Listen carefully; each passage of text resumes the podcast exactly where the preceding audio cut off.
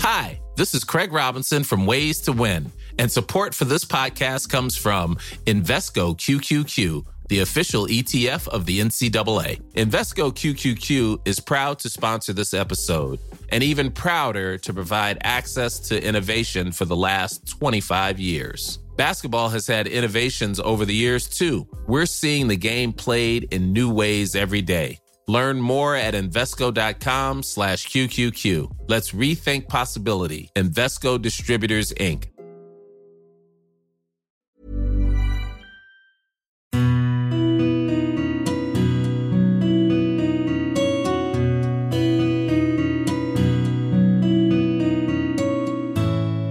While I was brushing my teeth, I felt that the tip of my tongue went numb. And I thought I had been bitten by a spider or something at first. I'd been in the garden doing a bit of work. Then it went away, so I continued brushing my teeth. I got a wave of heat from my forehead and it went to the back of my head.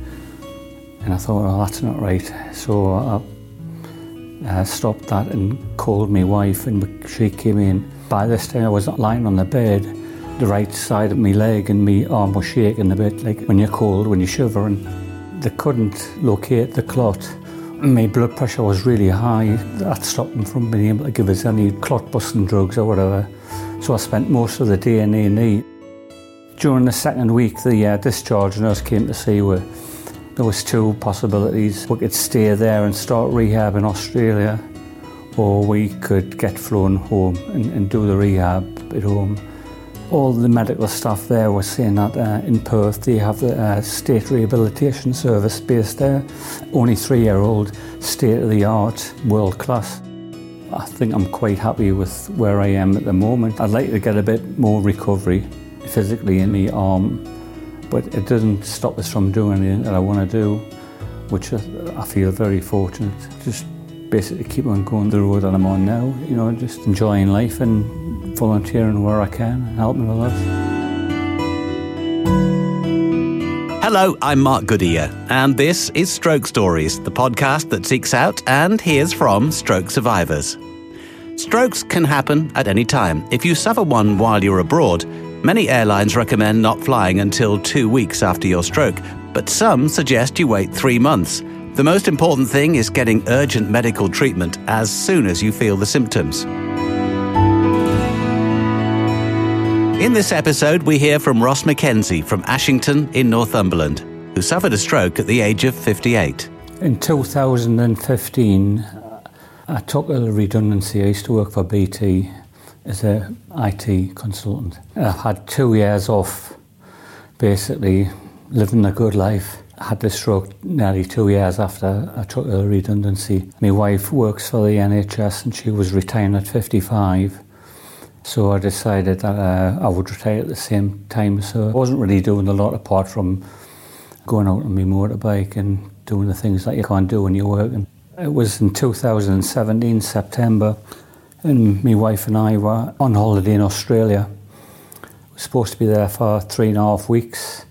We were staying for 12 days with friends that emigrated there in 92. We were staying at their house for the first 12 days near Perth. It was on the morning of the 10th day that I had a stroke. We'd been out in the garden doing some work and what have you. Come in, had breakfast. We were going to drive into Perth for the second time and have a look at the sights. And I was excused myself and went to brush my teeth. And it was while I was brushing my teeth, I felt that me, the tip of my tongue went numb, like tingly, and, and didn't feel quite right. And I thought, what's going on here? And I thought I had been bitten by a spider or something at first, because I'd been in the garden doing a bit of work. Then it went away, so I continued brushing my teeth. Shortly after that, it came back and it, it affected more of my tongue. And I thought, there's something going on here. I got a wave of heat from my forehead and it went to the back of my head. And I thought, oh, that's not right. So I stopped that and called my wife, and she came in and she called the friend that I was staying with because she used to be a nursing assistant. By this time, I was lying on the bed, the right side of my leg, and my arm was shaking a bit, like when you're cold, when you shiver. And it wasn't because I was cold, it was just some sort of reaction. And I thought at the time, oh, this could be serious, this. And uh, she suspected a stroke and called the paramedics in. I was rushed to the hospital. were miles from anywhere, but the paramedics got there within about a quarter of an hour of the call. And they got us to the hospital, Sir Charles Gairdner Hospital in Perth, within 40 minutes of them arriving. And they did sort of CT scans in, in A&E and whatever. They couldn't locate the clot. My blood pressure was really high. That stopped them from being able to give us any clot busting drugs or whatever. So I spent most of the day in A&E, had no pain, I was fully conscious, knew what was going on. Me sort of right eye, I lost control of my right eye and that was like moving back and forwards and it stopped us able to like make sense of images that my brain was processing. I got admitted to the neurological ward there and I spent two weeks on the ward, did further tests and what have you. Their best guess was that I'd had a stroke due to undiagnosed high blood pressure. They don't think it was related to the flight across. They found an undiagnosed PFO, which is a hole in the heart, which can be a risk factor for stroke, but they didn't think that was involved in it. And they also found a, a thrombosis in my right calf, but they don't know whether that was pre-stroke or whether it was post-stroke. So at that time, I'd been like six days in hospital, mostly in bed. So uh, I was on blood thinners, and the stroke's not bad enough with the possibility of the, the cardiologist intervening with the heart, but they decided not to. To my relief, uh, I didn't really want to have to have a heart operation. Ross had therapy at a brand new rehab centre. During the second week, the uh, discharge nurse came to see where there was two possibilities. We could stay there and start rehab in Australia, or we could get flown home and, and do the rehab at home. All the medical staff there were saying that uh, in Perth they have the uh, state rehabilitation service based there. Only three-year-old, state-of-the-art, world-class sort of stroke care. So they all recommended that we, we stay there if the insurance were happy with that. As it turned out, that they have a reciprocal agreement with the UK, so all the medical costs were paid for by the UK with the claimant back from the UK, so the insurance didn't have to pay anything at all for that. We made a decision to stay there for the rehab, so I ended up having eight weeks rehab as an inpatient in their state rehabilitation service. It was fantastic, you know, it was definitely the right decision that we had made. I mean, one of the factors that um, I hadn't considered at the time, you know, it was sort of 20 degrees, 26 degrees, sometimes in the 30s there. And when I did fly back to the UK in December, it was about sort of minus five, minus four, and my body reacted to that. I couldn't hardly move. It was that bad. So just on that basis, it was the best thing for us. Plus I got eight weeks fairly intensive rehab. I'm not sure whether in this country whether I have gotten that. I was getting two hours of physio every day, an hour of OT every day, twice a week. I was getting speech therapy, so you know it was it was fantastic. I was actually looking forward to going home. I have three children, and when it first happened, two of the children flew out to see us because at that time we weren't sure whether you know it was going to be life threatening or whatever. Especially when we got diagnosed with a hole in the heart and, and, and the thrombosis, we thought, oh, it's pretty serious. The last week, my third child came out to see us for a week, so I wanted to go home when it first happened, but obviously I couldn't at the time. And then when we started having the two options, we decided to stay. And, and with friends that we were staying with were quite accommodating to allow my wife to stay with them. The facilities were fantastic and I didn't really sort of consider myself as having a stroke. It was, it was more like a, a boot camp off the TV. You know, when you see these programs on the TV where you, you do things because every day you are doing something. And once I was actually a bit better and I was, I was starting to be a bit more mobile, they would let you use the gym as long as there was uh, physiotherapists in the gym and they could see what you were doing and everything. They were quite accommodating to let you do extra work if you wanted to do it. So I used to go in there nearly every day for extra stuff to do. Although Ross's stroke came completely out of the blue, he makes sure his outlook is always positive. When it first happened, I thought, well, as I said, you know, because it didn't affect us cognitively as such, and I was conscious all the time, you start wondering, oh, is this how it's going to end? The main thing is that it has polarised my emotions. So if somebody tells us a joke and and it tickles me fancy, I'll laugh uncontrollably to the extent where I can hardly breathe. Then on the other side of things, watching something like DIY SOS on the TV, you know, I'm in tears and choking up. Before the stroke, that didn't actually really affect us.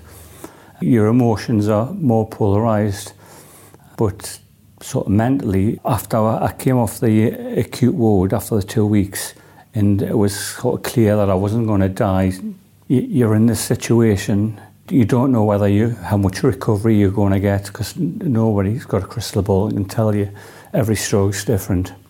I had the attitude that well, you know, you're in this mess, but you've got to give yourself every opportunity to recover as much as you can to maximise your recovery. From the very onset, I had a very positive attitude. There was only one evening where I, I was down. That's the only time during my whole two and a half years that I've actually felt down, and that was when I was on the uh, rehabilitation. I think it was about the fifth week.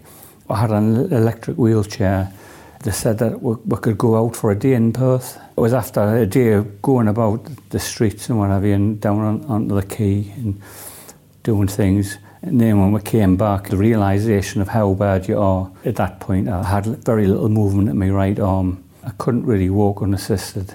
And that just sort of hit us a bit. I thought about that that night and I was a bit down. To be fair, I, I told my occupational therapist the next day that, I, you know, that those feelings, their social services person came to see us that day and they were straight onto it. And so I got support that way. But to be honest, it, it only lasted like that evening. So I've, I've just been very positive and done as much as I could, you know, to get the recovery. And I've, I've had a really good recovery, so I'm, I'm really pleased about that. Ross was enjoying early retirement before his stroke hit while he was on holiday. Luckily for him, he received state of the art care at a rehab centre in Australia, and he's determined to be positive about his future. Still to come on Stroke Stories, Ross on the support of those closest to him. My wife's given us the best support, know, she's sort of been there from the very beginning. She was coming in every day. She's been there for all my needs in terms of looking after us physically at the beginning. Then, as I become more and more independent, supporting as well as she could. And his local volunteering. What I have done is sort of concentrate on volunteering stuff to keep myself busy. So I was a rider for um, Northumbria Blood Bikes. And I used to volunteer for them, taking blood or samples or whatever between hospitals. When I got back, I was able to do my assessment again for my driving, so I passed that. I got my advanced drivers and, and now I volunteer for them again driving, so that keeps us busy. Hi, this is Craig Robinson from Ways to Win, and support for this podcast comes from Invesco QQQ, the official ETF of the NCAA. The future isn't scary. Not realizing its potential, however, could be. Just like on the recruiting trail, I've seen potential come in many forms as a coach. Learn more at Invesco.com slash QQQ. Let's rethink possibility. Invesco Distributors, Inc. Let's hear how Ross became involved with Active Stroke Northeast. When I got back to the UK, the GP referred us to the Newcastle Community Stroke Team and they have physiotherapists that come out in the community. One of the assistant physiotherapists told us about this group based here and that they did like a, a pool-based exercise on a Tuesday mornings and would I like to go. So I thought, oh, I'll give that a go, you know. And I found it very beneficial. And then they told us that they had a, a meeting on a, on a Friday as a drop-in where they did sort of chair-based exercise and you were able to talk and socialise and whatever. So I started going to that. I found the, the group really helpful. They've been going about 18 years, so I used it as a beneficiary for the most of 2018. In December of 2018, we got told that the, financially the group wasn't doing very well. So I became a trustee at that point and was able to get some grants to keep it going, some money gradually taking on more and more of that. So at the moment now, I find it very beneficial mentally for myself to actually organise that. And we'll have new people coming in and give a little bit back because of all the help that you've received. So I find, find it really good. It supports stroke survivors in the northeast of England uh, primarily Newcastle, but we, we do have beneficiaries from the south of the Tyne and down on the coast, so some people travel quite a way. It's their support physically and mentally, providing the opportunity. It's all free. They have got members that have had strokes like 10 years ago, or even further. They come and it's more on the social side. Since I became chair last September. I've seen a lot of newcomers coming in and uh, they can use it as long as they want to use it. So some people come all the time, but others use it and then, then they find uh, things near at home, like a, a swimming pool. gives them the confidence here to be in, a, uh, like in a private pool session with, with other stroke survivors, so you're all in it together. And then once they become confident in that, they can find amenities closer to their home and, and do that. Similarly, with on on the Friday drop in, people use it. If they want to keep on coming, that's great. If they don't, that's fine. In terms of that social side of things, everybody's in the same situation, so you can bounce things off each other. My wife's given us the best support. You know, she's sort of been there from the very beginning. She was coming in every day. She's been there for all my needs in terms of looking after us physically at the beginning. Then, as I become more and more independent, supporting as well as she could. I've got good support from my family, my children.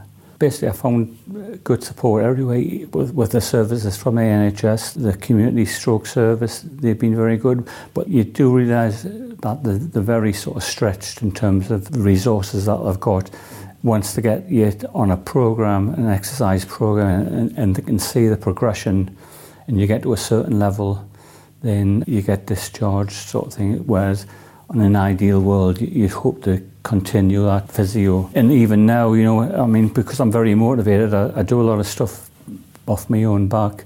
I'm still making progress yet after two and a half years after the stroke, albeit much more slow progress. I found that basically the support's been good. Although Ross still believes he's the same person, he has experienced a few changes after his recovery. The biggest change, I think, is that nothing fazes you now. Whereas you might, in the past, you might have had worries about something. I just think back to where I was in that bed and couldn't move. Your health's the main thing. Everything else might be an annoyance, but it's, it's not the end of the world. If you can't do it the day, try it again the next day my outlook on life is just trying to appreciate the simple things that you, you don't appreciate when you're in good health. I'm basically still the same. I mean, I feel very fortunate that it hasn't affected us cognitively. So some people lose sight, you know, can't recall the words that they want to say. I, I made some very good friends when I was in rehab, and a lot of them were in a worse state than me. It must be frustrating if you have that impairment where you know what you want to say to somebody and you can't find the words to say it. And you can see the frustration and I've been lucky that I've, not had that. So I just basically appreciate life more, I think, than what I did before. What I have done is sort of concentrate on volunteering stuff to keep myself busy. So I was a rider for um, Northumbria Blood Bikes. And I used to volunteer for them, taking blood or samples or whatever between hospitals. When I got back, I was able to do my assessment again for my driving, so I passed that. I got my advanced drivers and, and now I volunteer for them again driving, so that keeps us busy. Also, I, I look on this uh, stroke group that I'm in now is volunteering, even though I'm, I'm a beneficiary and have had a stroke. I, I just feel like in a position where I can help others that are sort of less fortunate in a way. So that's what appeals to us on, on my volunteering side of things.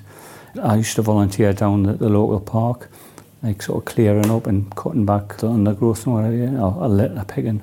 And I've started going back to that as well. So my life is sort of back to normal uh, where it was pre-stroke, where I'm doing this sort of stuff. You certainly have a different view on things. You know, if you feel fortunate you can actually do that again. Could so easily be the other way. Here, Ross talks about his goals for the future. I think I'm quite happy with where I am at the moment. I'd like to get a bit more recovery physically in my arm, but it doesn't stop us from doing anything that I want to do, which I feel very fortunate. Just basically keep on going the road that I'm on now, you know, just enjoying life and volunteering where I can and helping others. Personally, I think when you've had a major trauma or stroke like that, I think it's if you can just try and stay positive and, and do what they tell you to do. You might not feel like doing it, but it's it's for your own good and, and just try 100% all the time and do more if you can. Just keep at it. You become very self-focused on yourself.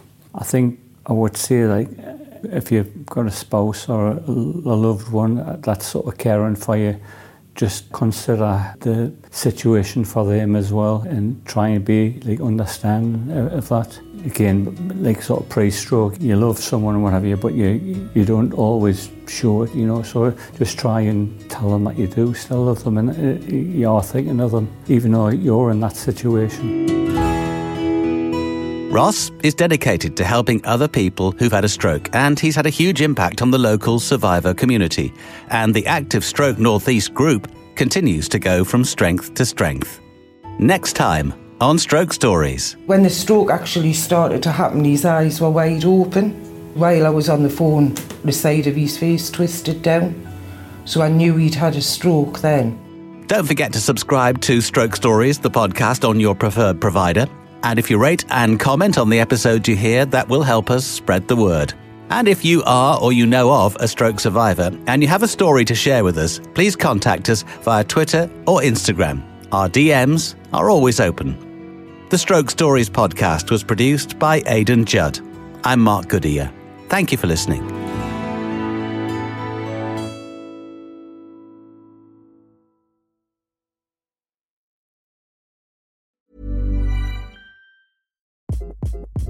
Hi, this is Craig Robinson from Ways to Win, and support for this podcast comes from Invesco QQQ, the official ETF of the NCAA. Invesco QQQ is proud to sponsor this episode and even prouder to provide access to innovation for the last 25 years. Basketball has had innovations over the years too. We're seeing the game played in new ways every day.